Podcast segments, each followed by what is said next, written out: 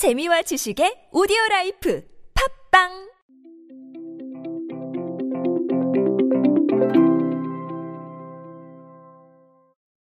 네고에 대한 기준은 모두 다 다르실 겁니다. 이 정도면 네고를 많이 받았다. 혹은 이 정도면 네고를 많이 못 받은 것 같다. 등등 각자 생각하시는 기준이 다르기 때문에 네고에 대한 만족감은 조금씩 다를 수 있습니다. 하지만 무언가를 네고를 받아서 사면, 즉 할인을 받아서 사면 즐거운 마음은 누구나 마찬가지실 거라고 생각을 합니다. 이 개념을 도입해서 요즘 유튜브에서 핫한 프로그램이 있죠. 오늘은 그 이야기를 간단하게 해볼까 합니다. 안녕하세요. 인사이 시대 그들은 무엇에 지갑을 여는가의 저자 노준영입니다. 여러분들과 함께 소비 트렌드 이야기 그리고 대중문화 트렌드 이야기들 쉽고 빠르고 정확하게 알아보고 있습니다.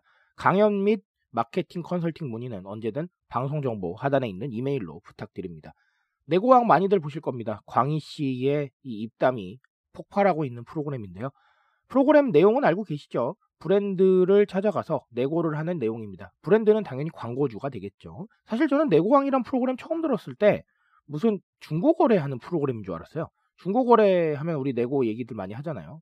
그도 그럴 것이 기업하고 소비자를 바로 연결을 해서 내고를 시키는 게 사실 쉽지 않은 선택이기 때문에 저는 당연히 중고거래일 거라고 생각을 했는데 제 예상을 정말 쉽게 뒤엎어버리고 그런 프로그램이 나왔습니다. 네고는 여러분 어디서 나온 단어인지는 알고 계시죠? 네고시에이션, 협상하다라는 뜻의 영어 단어에서 앞에를 따서 얘기를 하는 거예요.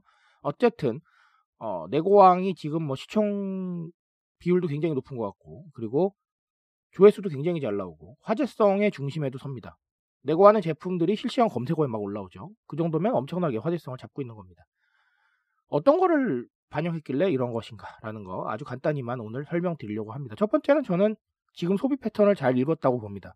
우리 소비 패턴이라고 하면 제가 강조해드렸던 flex형 소비와 가심비를 따지는 소비 이렇게 두 가지인데 가심비 쪽에 조금 더 기울고 있어요. 요즘 왜 그럴까요? 아무래도 이 코로나 여파로 인해서 경제 상황이 그렇게까지는 좋지는 않다고 다들 느끼고 있는 것 같아요. 그리고 이 수입이라는 측면이 과거 코로나 시국이 올 때보다 다소 불안정할 수 있다라는 인식이 퍼진 것 같습니다.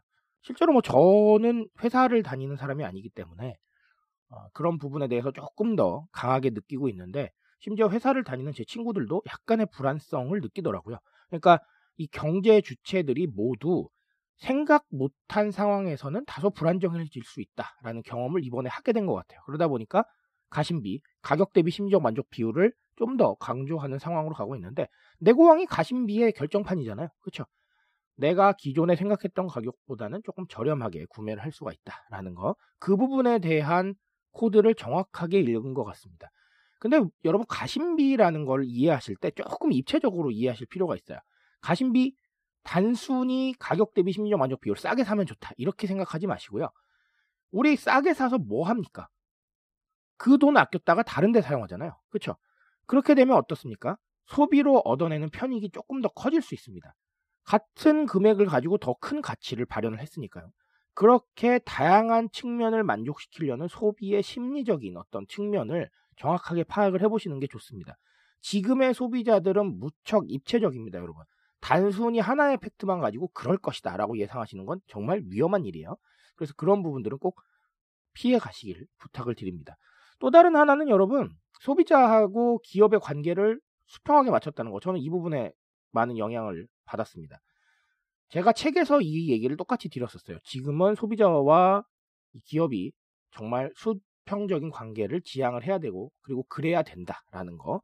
과거에는 우리가 기업에다가 목소리를 낼 수 있는 창구가 그렇게 많지 않았어요. 전화가 다였죠. 하지만 전화도 안 받으면 땡입니다. 그렇죠?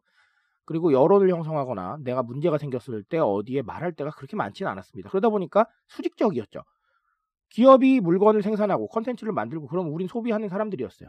하지만 지금은 다릅니다. SNS도 있고 커뮤니티도 있고 여러 가지가 있죠. 그렇죠? black consumer라는 좀 나쁜 개념이 생기기도 했지만 어쨌든 그럼에도 불구하고 우리가 문제가 있거나 우리가 의견이 있으면 적극적으로 전달할 수 있는 통로가 생겨 있단 말이에요. 그렇죠? 기업은 더 이상 소비자의 의견을 무시할 수가 없다. 그래서 수평적인 관계로 맞춰지고 있다라는 걸 제가 책에서 강조를 드렸습니다.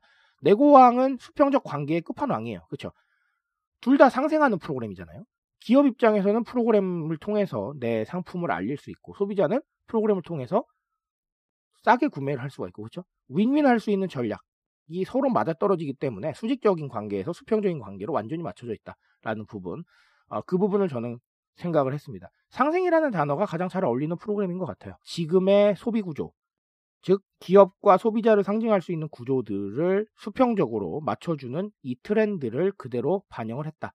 그리고 그 트렌드를 조금 더 발전적으로 바라본 것 같다. 그런 부분들이 인기의 요인이 아니겠냐라는 부분, 아, 저는 그렇게 생각을 하고 있습니다. 트렌드를 잘 반영했다라는 것이죠. 결론적으로 말씀을 드리자면 그런 입체적인 소통 구조를 정확하게 알고 있고 그리고 기업과 소비자의 소통 구조 역시 변하고 있다는 걸 정확하게 캐치하고 있는 것 같아요. 그런 부분들이 있기 때문에 인기도 있고 조회수도 많이 나오는 게 아닐까라고 생각을 합니다. 광희 씨의 입담도 물론 중요한 요소지만요. 어쨌든 제가 오늘 이 내고왕 이야기를 통해서 드리고 싶은 말씀은 우리의 소통 구조는 끊임없이 바뀌고 있다라는 거 꼭 인지를 하셨으면 좋겠고 그리고 소비를 통해서 굉장히 다양한 측면을 추구하고 있다는 거 그런 측면을 만족시키기 위해서는 지금의 트렌드들 반드시 읽어서 소통하려는 노력을 하셔야 된다라는 거 이 부분 강조를 드리고 싶습니다. 내고왕은 그런 부분들을 이야기하고 있는 것 같습니다. 트렌드에 대한 이야기 언제나 저와 함께 하십시오. 제가 여러분들 트렌드에 빠삭한 인싸로 만들어 드리고 있으니까 같이 함께 하시면 정말 방향성에 좋은 도움을 받으실 거라고 생각을 합니다. 그 도움 조금 더 커지는 순간까지 더 노력해 나가겠습니다. 오늘도 인싸 되십시오, 여러분. 감사합니다.